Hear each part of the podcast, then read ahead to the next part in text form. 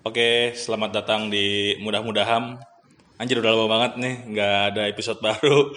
Eh, dan ini episode pertama di tahun 2020. Jadi ya selamat Natal dan tahun baru dulu kali ya buat kalian semua yang dengerin eh, episode ini.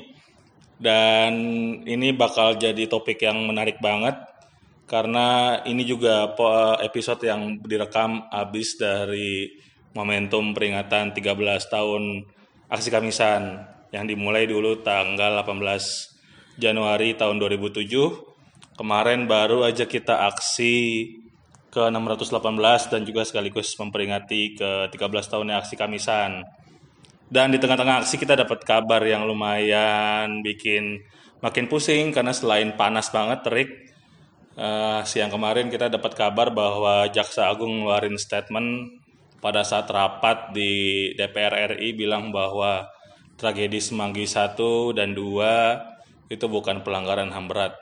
Untuk itu kita udah kedatangan teman ngobrol yakni Dimas Bagus Arya dari Kontras. Yoi, kenalan dulu dong. Oke, eh, thanks Jal atas kesempatannya. Eh, nama saya Dimas Bagus Arya. Saya bertindak sebagai staf di Divisi Pemantauan Impunitas Komisi untuk Orang Hilang dan Korban Tindak Kekerasan atau seringnya disebut Kontras. Eh, jadi memang momentumnya pas banget sih. Kemarin 13 tahun dapat kado buruk dari jaksa agung dari orang atau dari institusi yang kita gadang-gadang sebagai institusi yang harusnya bisa melakukan penegakan hak asasi manusia khususnya penyelesaian kasus pelanggaran HAM berat tapi malah justru kontraproduktif dengan cita-cita Jadi masyarakat. persisnya tuh kemarin dia mengutip sebenarnya ya apa yang dinyatakan oleh rapat paripurna DPR di periode dulu tuh 99 2004 lah ya. Tahun 2001 Lagi persis. anget-anget kasusnya dan itu kan juga kalau kita ingat sejarah bahkan di hari-hari rapat itu ya Ibu Sumarsi Yes. sebagai eh, keluarga korban atau ibunya dari almarhum Wawan korban Semanggi satu juga sering banget hadir bahkan ngirim dan bikin kampanye telur busuk Telur ke busuk, betul. berbagai fraksi yang ada di DPR di hari itu ya. Dan dengan pernyataan seperti itu, itu makin ya pasti gue yakin sih perasaan Bu Sumarsi agak tertekan dan sebagainya, tapi nggak menyurutkan langkah dan semangat dia gitu. Terus yang paling penting nih dari eh, pernyataan si Jaksa Agung eh, kita yakni ST Burhanuddin. Ini siapanya ST12 ya? Namanya pakai ST ST di depan apa? Ini kali personilnya. apa stasiun kereta apa apa gitu Eh, agak aneh emang nih orang gitu nama nama pejabat kita lagi aneh-aneh kayaknya sekarang ada Betul. Johnny Geplet lah dan sebagainya Sama lah kayak gitu-gitu. nama anak-anak milenial kan. Oh, iya. Zevanya lah. oke ah ini dim emang bisa ya eh, keputusan dari rapat paripurna DPR itu dijadikan eh, rujukan bahwa suatu peristiwa kekerasan yang dilakukan oleh negara itu pelanggaran HAM atau bukan gitu Oke, sebelum ke situ mungkin kita harus eh, mengacu dulu pada peraturan yang ada di Indonesia ya soal eh, penuntasan kasus pelanggaran HAM berat. Kita sudah punya instrumen Undang-Undang Nomor 26 Tahun 2000 soal Pengadilan HAM di mana di situ jelas ada mandat siapa saja yang punya wewenang dalam penuntasan kasus pelanggaran HAM berat dan apa aja tu- tugas pokok dan fungsinya gitu kan. Tetapi eh, undang-undang itu selama dua hampir 20 tahun ini ya November nanti itu eh, Undang-Undang 26 2000 itu genap mencapai dua dekade. Itu implementasinya itu kadang-kadang suka ngawur. Ya terbukti dari beberapa kebijakan-kebijakan dari lembaga-lembaga yang tidak disebutkan di situ yang punya se- seolah-olah punya eh, tanggung jawab untuk menyatakan atau menyelesaikan kasus pelanggaran HAM berat kayak sem- semisal eh, DPR RI jadi kalau kita lihat sebenarnya Eh, di Undang-Undang 26 2000 itu peran DPR itu disebutkan dalam pasal 43 ayat 2 itu cuma punya wewenang untuk merekomendasikan kepada presiden setelah adanya berkas eh, penyidikan dari Kejaksaan Agung bahwa telah terjadi pelanggaran HAM berat. jadi Untuk kalau pengadilan. Jaksa Agung udah selesai nyidik yes, dan eh, ya ngela- ngelesain tugasnya itu presiden langsung bikin kepres pun bisa ya Eh, tanpa ada rekomendasi dari DPR harus lewat eh, koridor DPR gitu supaya ada mekanisme check and balance. Tapi itu juga bisa dikritisi sebenarnya karena eh, DPR itu sebenarnya kan lembaga politis gitu lembaga politis dan biasanya keputusan-keputusan yang hadir dalam eh, DPR atau yang eh, dikeluarkan oleh DPR sebagai lembaga politis itu tidak mempunyai kekuatan hukum ya jadi eh, ketika kemarin misalnya Jaksa Agung Pak ST Burhanuddin itu mengklaim bahwa eh, keputusan rapat paripurna DPR tahun 2001 itu adalah sebagai alat legitimasi bahwa kasus Semanggi 1 Semanggi 2 itu bukan pelanggaran HAM, itu justru salah kaprah. Karena keputusan paripurna itu nggak mengikat siapa pun.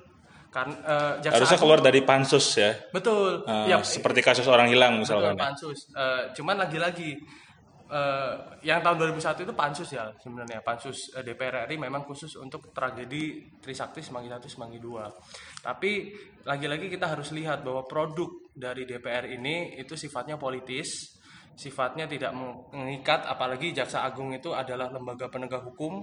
Dia tidak boleh tunduk semata-mata dari keputusan politis, dia harus eh, punya, eh, mengedepankan asas pro justisia atau sesuai dari sesuai dengan kekuatan eh, sesuai dengan eh, koridor hukum baru dia bisa mengklaim bahwa itu merupakan pelanggaran HAM atau bukan. Yang jadi pertanyaannya sekarang adalah sebenarnya kan sudah ada nih berkas penyelidikan Komnas HAM. Bahkan udah selesai tahun 2000 sekitar tahun 2001 2002 tetap eh, sorry 2002 bah, eh, dan sampai sekarang detik ini itu sudah lima kali terjadi Bolak-balik. proses bolak-balik berkas gitu. Kalau misalnya jaksa agung niat untuk mengklaim bahwa tidak ada pelanggaran HAM harusnya acuannya itu ke berkas penyelidikan gitu. Tapi selama ini kan berkas penyelidikan itu tidak pernah di apa-apain sama sekali Ya, terus juga soal DPR juga masih ada dua kontroversi, kontroversi lagi setidaknya gitu ya soal eh, udah diralat juga sama DPR periode-periode berikutnya gitu. Kalau nggak salah periodenya 2019 eh 2009 2014 2009 2014 ya, yang akhirnya menyatakan bahwa dianulir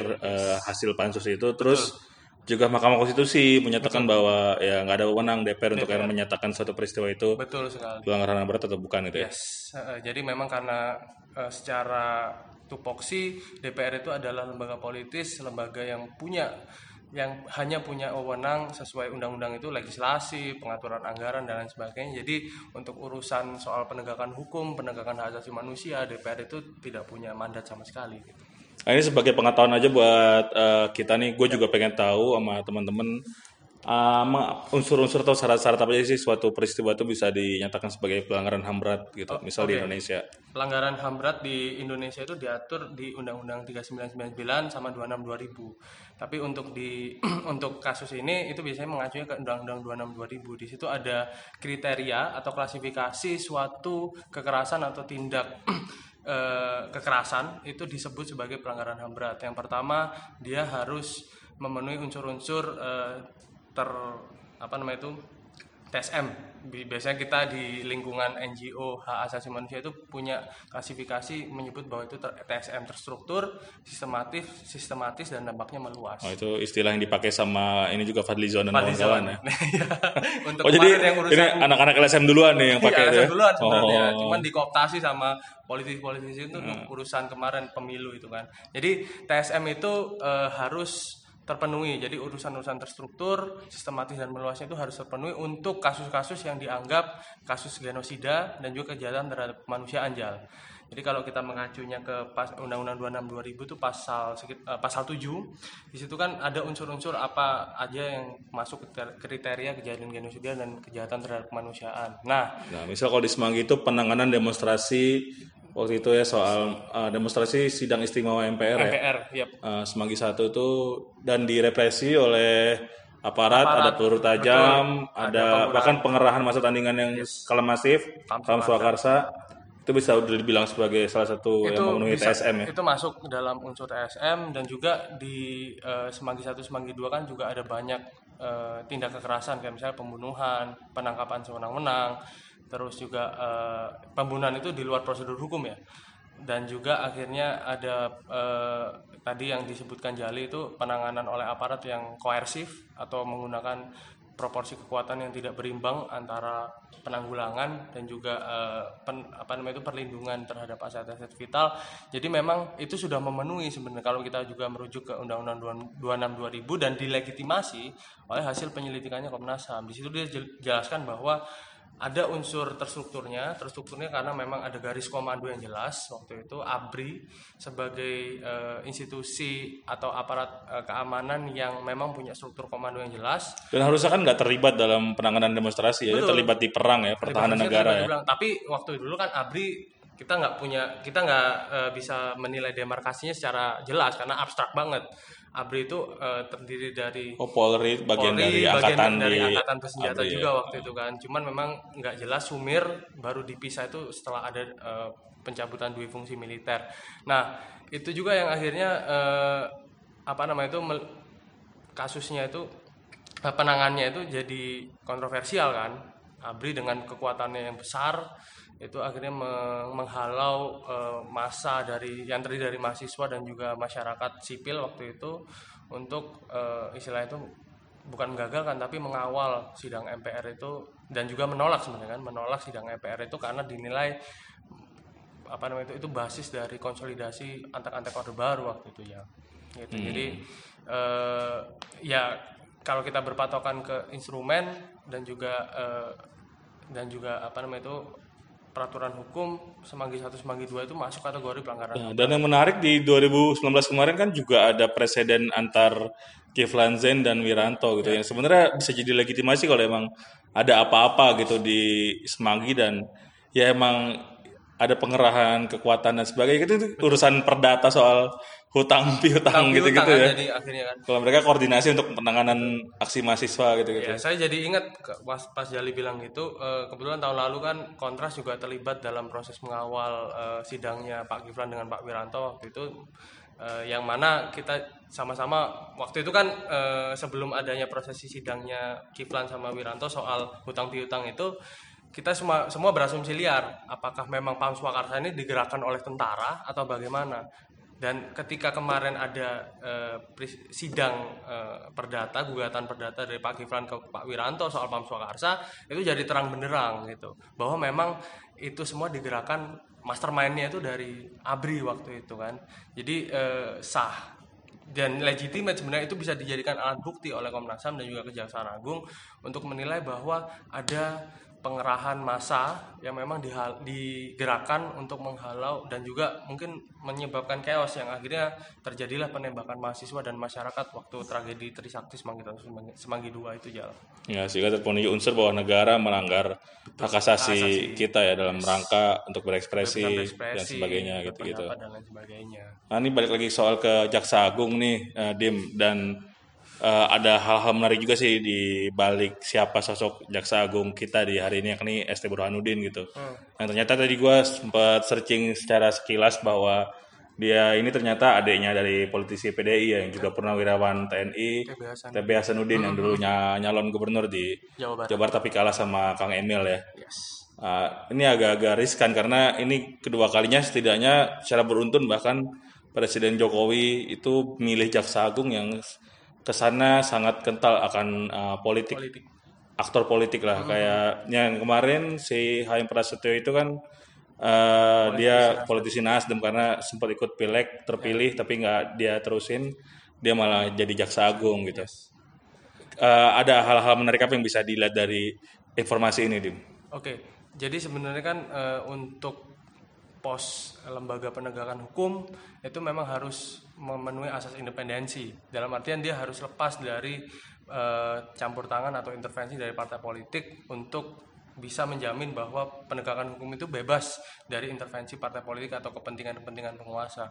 Nah, fenomena Pak Jokowi mengangkat dalam dua periode presidensi at- atau kepemimpinannya itu mengangkat dua figur yang lekat dengan unsur politis itu juga patut dipertanyakan bagaimana dia menilai eh, reform justice atau apa reformasi hukumnya ini itu berjalan ke depannya. Karena kalau misalnya kita cermati kan setiap kampanye baik di periode pertama maupun periode kedua kan dia juga selalu menggaungkan soal reformasi hukum dan juga eh, bagaimana menghormati eh, apa hukum dan lain sebagainya. Tapi justru kontraproduktif ketika memilih jaksa agungnya.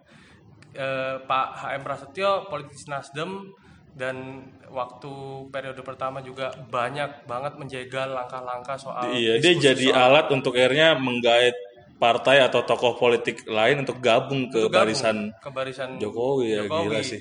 dan juga akhirnya juga memen- eh, mempengaruhi kebijakan soal penyelesaian kasus pelanggaran HAM berat itu sendiri kan Jaksa Agung waktu eh, era pemimpinnya Pak HM Prasetyo selama lima tahun 2014-2019 itu getol banget Jal eh, mengeluarkan statement bahwa pelanggaran HAM berat ini harusnya diselesaikan lewat mekanisme non yudisial itu kan cara-cara eh, bagaimana cara-cara impunitas itu bekerja kan bagaimana narasi-narasi yang dikeluarkan oleh terduga pelaku untuk eh, seenggaknya itu mengerem lajur penyelesaian kasusnya itu melalui cara-cara yang bermartabat dan berkeadilan untuk korban dan itu semua itu ter, terekam gitu. Misalnya kontras mencatat eh, waktu Pak HM Prasetyo jadi jaksa agung itu seenggaknya dia tiga kali hadir dalam keputusan untuk membentuk lembaga non yudisial penegakan HAM kayak misalnya dewan uh, uh, Kerukunan komisi Nasional. dewan kerukunan nasional tim terpadu itu ada juga kejaksaan agung gabung dalam tim itu. Terus di uh, komite rekonsiliasi yang waktu uh, Kemenko Polhukam pertama itu di eranya Pak Jokowi Pak Tejo. ya? Pak Tejo Pak Tejo Edi ya itu juga eh, dia jaksa agung itu se- seolah-olah se- ingin gabung ke situ karena memang eh, Pak HM Prasetyo itu menilai bahwa kasus pelanggaran HAM berat masa lalu itu harusnya diselesaikan lewat mekanisme non yudisial gitu. Nah, Pak ST Burhanuddin ini waktu kita pertama kali masyarakat sipil melihat waktu tanggal 23 Oktober ya, waktu pengumuman Pengumuman kabinet. kabinet Indonesia Maju itu kan kita lihat bahwa oh jaksa agungnya ini kayaknya nggak punya afiliasi politik apa pun karena memang figurnya itu nggak gabung Nggak secara langsung nggak secara langsung kader partai. ya? betul kader partai tapi setelah kita telisik setelah kita selidiki bahwa dia itu punya relasi dengan Pak TB Hasanuddin tadi yang sebutin Jali kan beliau politisi PDIP beliau juga purnawirawan militer jadi secara nggak langsung ditakutkan itu bisa mendirect kebijakan dari kejaksaan itu Ada konflik kepentingan lah ya. Betul. Nah, itu yang akhirnya terbukti ketakutan itu ketika dia mengumumkan di RDP tahun lalu November, itu kan juga ada pernah rapat dengar pendapat dengan eh, Komisi 3 DPR RI. Dia di situ pertama kali menyebutkan bahwa kasus ini waktu itu ada Trisaktinya. Kasus Trisakti Semanggi 1 Semanggi 2 itu bukan merupakan pelanggaran HAM berat dan mengacunya juga lewat eh, keputusan paripurna DPR. Dan tahun ini eh, kemarin 13 eh, pas tanggal 16 Januari. eh, Januari bertepatan sama peringatan 13 tahun Kamisan, lagi-lagi dia mengulangi narasi yang sama. Itu kan menunjukkan bahwa eh, sebenarnya Jokowi ini ketika mengangkat satu figur da- kan masih ada banyak kesempatan dia bisa menggonta-ganti personel di kabinetnya kan melalui sistem reshuffle dia juga harus cermat melihat bahwa oh Jaksa Agung ini harusnya sosok independen, sosok yang punya visi untuk menyelesaikan kasus pelanggaran HAM berat sesuai dengan mekanisme yang ada di Indonesia. Karena dia menjanjikan itu di nawacita ya kan. nah, itu tepat. Harusnya dia pilih jaksa yang bisa mewujudkan apa yang dia Yes. janjikan. ya kan? ketika dia punya visi tapi ketika memilih personel untuk eh, ada di pos-pos kabinetnya yang justru berkebalikan dengan visi misi dia itu bakal Ini ibarat mau juara Liga Champion butuh pencetak gol banyak tapi beli Jesse Lingard nih ya. Nah, gue harus mengakui nih tahun ini ya. gue sama Dimas harus agak ini kayaknya. nih. Dia pendukung Liverpool, gue pendukung MU ya kan. Harus salim gitu gue di akhir musim nih. Tapi ya masih waktu masih panjang.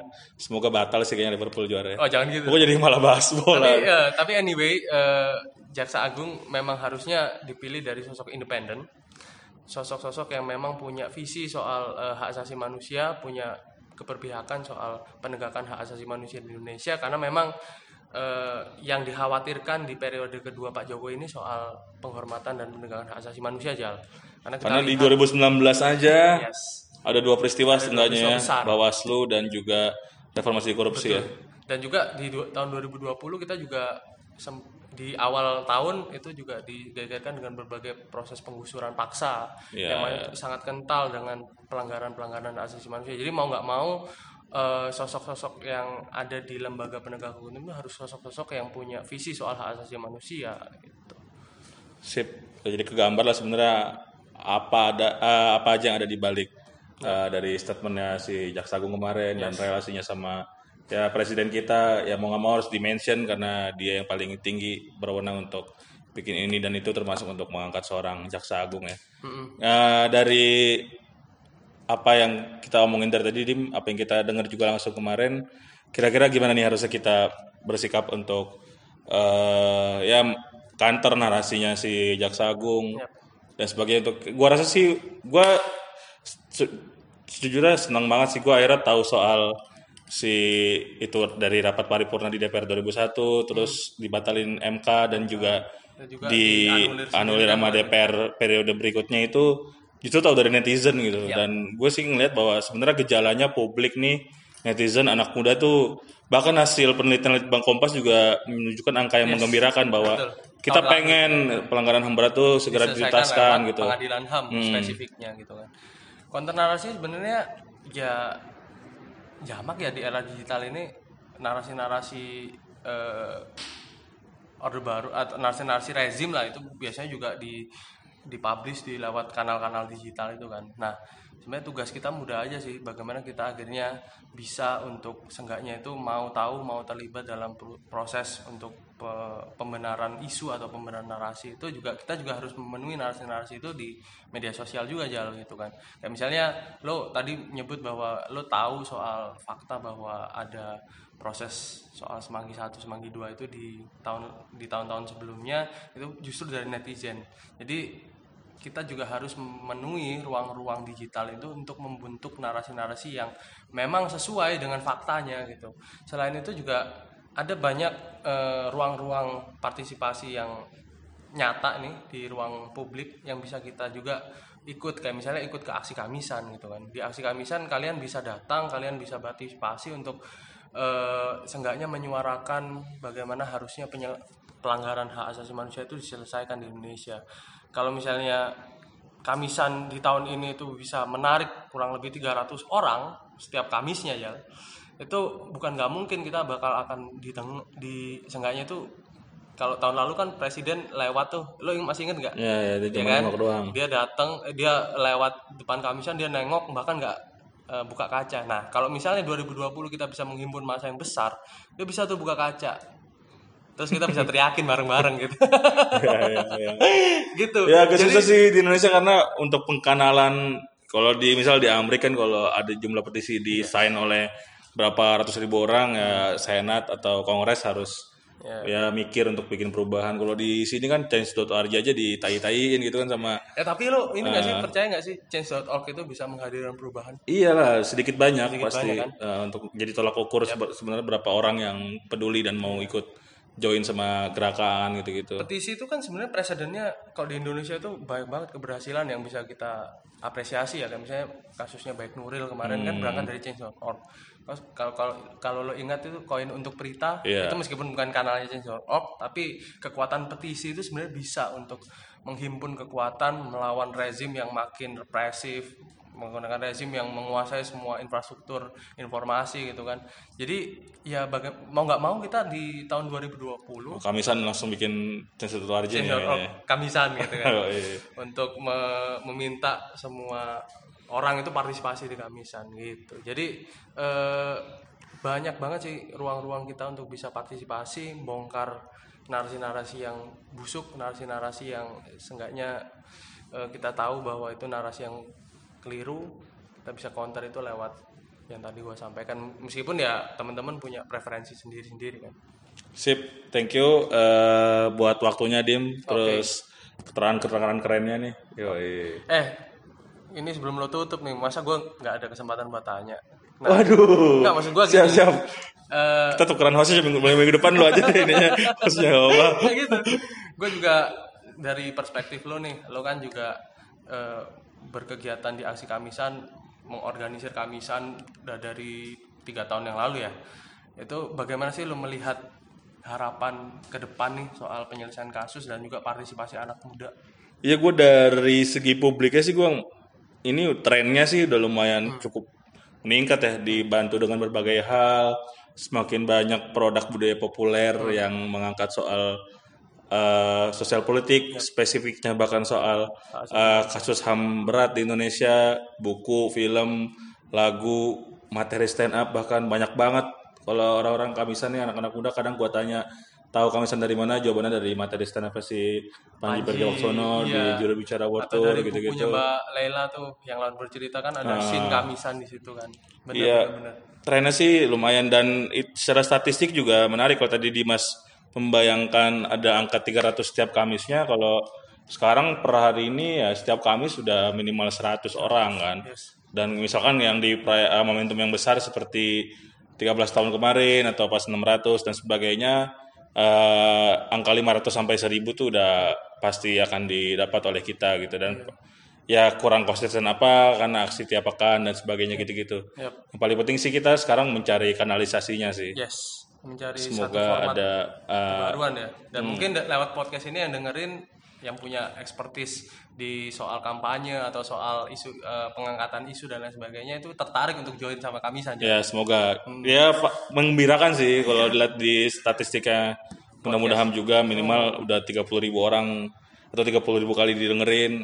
Nah itu angka kan. Ya, semoga bisa bermuara jadi real jadi 30 ribu orang aksi ya kan? Betul, bisa keren juga ya kan? bisa membuat penguasa itu gentar lah walaupun nggak sebanyak 7 juta orang di 212 misalkan gitu-gitu respect buat 212 lah keren Oke, oke. Hmm. Eh, paling itu aja deh ya Oke ya. Eh, ya kita udah mulai dekade baru ini dengan eh, hal yang menarik dan perjuangan yang terus dilanjutkan. Semoga sini jadi dekade terakhir lah ya. Ya. Dekade terakhir kita bahas soal pelanggaran HAM berat dari segi hukumnya karena dituntaskan. Tapi agak Semoga susah karena di tahun di awal dekade ini juga kan kado buruk itu kemarin juga terhambat. ya berarti kata kuncinya 2024 nih kayaknya nih. Kuncinya 2024 Kita harus punya strategi, Yes. taktik dan sebagainya nih supaya MU juara Liga Champions lagi. Oh enggak, balik situ lagi. Oke, thank you teman-teman. Mudah-mudahan nih apa yang tadi kita omongin bahwa sebagian bisa terwujud tentu dengan partisipasi dari lo semua. Thank you udah dengerin. Jangan lupa di-share ke teman-temannya, ke keluarga dan sebagainya dan ya eh, bareng-bareng kita belajar, bareng-bareng kita bikin apa pun eh, demi ya Indonesia yang lebih baik lah, kehidupan kita semua yang lebih baik ke depannya. Thank you, sampai jumpa di episode-episode berikutnya. Sip.